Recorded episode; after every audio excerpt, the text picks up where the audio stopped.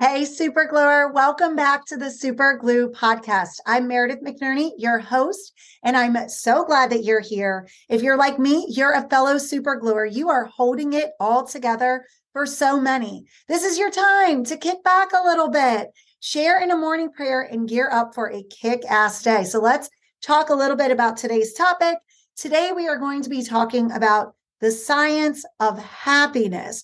Now, I know that we all are always striving to be happy and we get confused by our emotions sometimes. So, I want to start out today's episode by talking a little bit about emotions and how we can understand our primary and secondary emotions to help us be happier, to boost our happiness. And a lot of boosting our happiness is about understanding ourselves and knowing ourselves. So I want to begin the episode also by telling you about a quick tip that has really been helping me a lot as well and just giving myself some time to be.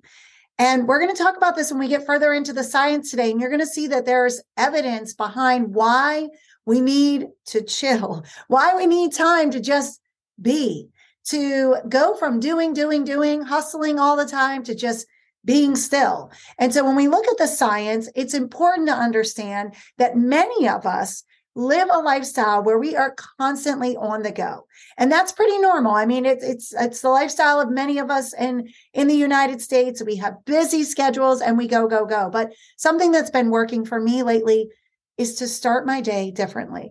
Now, y'all know that I spend my morning in prayer every morning. That's really important to me. That kicks off my day in the right way. But even that routine was getting a little stale.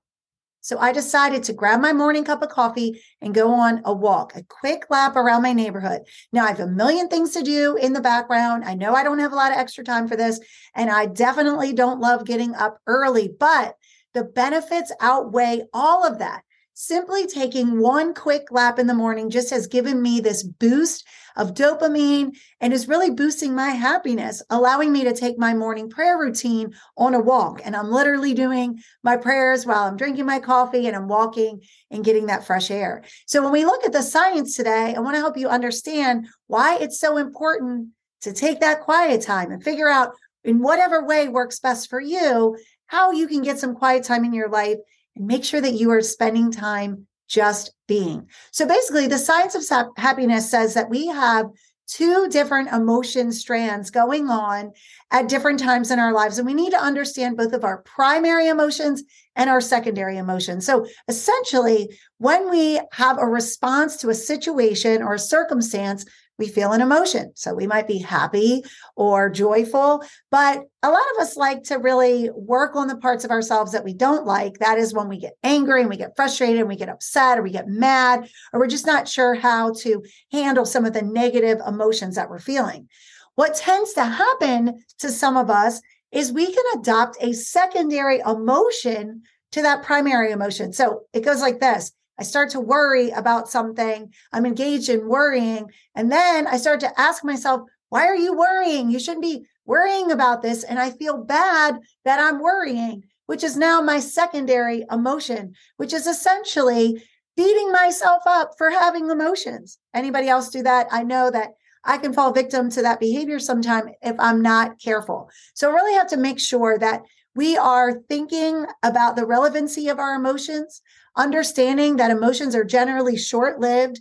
We certainly can apply lots of different strategies. We talk about them here on the podcast all of the time to help us manage our emotions, but we shouldn't be in such a hurry to fix them, to say, like, oh my gosh, I should not be feeling this way, or what is wrong with me?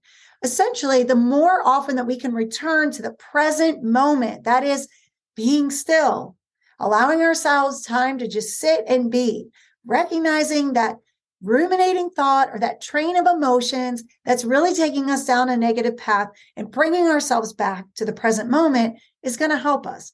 Otherwise, we have a tendency to ruminate and then add a second layer of emotions on top of that, which is really about us saying we shouldn't be feeling this way or we feel bad about the emotions we're having in the first place. So I want to read a little bit about the science to you. So I'm going to uh, just hop over to some notes and I want to share with you a little bit about why this is so important from a scientific standpoint. And essentially, if we can understand our emotions, then we can get into a meta experience of emotions, helping us to whew, get back to a little calm. We have to really understand ourselves in order to be able to do this. So let's talk about it first from the standpoint that emotions are generally in response to an event. We know that. We can return to present moment thinking to help us be able to take a deep breath, realize that we're ruminating, and then give ourselves an opportunity to reset. So I know for me, I like to set up a meditation space or a quiet space or prayer space in my house in, in as many places as I can. I, I like to feel like when I, I walk around and I see spaces that they're spaces that are conducive to helping me stop and be still. Maybe for you space isn't isn't uh, what you need. Maybe it's really just carving out the time in your schedule and making sure that you're really making time to be still. But the science of happiness tells us that if we want to be happier we essentially have to take time to do nothing. That is, if we're going to be more creative and have more meaning in our work, we're going to see the meaning and value in our work, then we have to be able to allow ourselves the time that we need to be still. And so many of us struggle with this. I know when I am engaging in stillness, I tend to want to pick up my phone or go do something else, or I get really distracted. I feel like my brain is all over the place.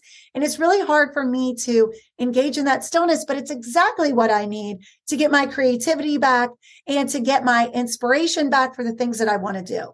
And when we talk about this from a faith perspective, if we don't spend time with our creator, if we don't spend time in prayer, if we don't spend time being still, then we go from doing, doing, doing and never get a chance to just be still, to reset, to really think about our emotions and what we actually care about. So, as we go into this week, I want to just remind you of a couple of things of the importance of energy preservation and knowing that if we don't take that time for ourselves to literally do nothing, whether it is to be still and breathe, whether it's to meditate, whatever it is that gets us back into present moment thinking. For me, it's walking, which is something, I'm doing something in that moment, but it's essentially tuning out from everything else. Then we miss out or we rob ourselves of cultivating wellness in our lives. Matthew 6 34 says, Therefore, do not worry about tomorrow. Tomorrow will worry about itself. Each day has enough trouble of its own. And my friend, I'm here to remind you of that, that you know, we can spend all day worrying and we can spend our quiet time and our still time in worry. And what happens to us is we just ruminate more deep thought of frustration rather than giving ourselves space that we need and stillness to breathe. And on that, I want to ask you to engage in a morning prayer. Father God, thank you so much for giving us wisdom to know when to stop and be still. Allow ourselves in this moment time to assess how we've been living.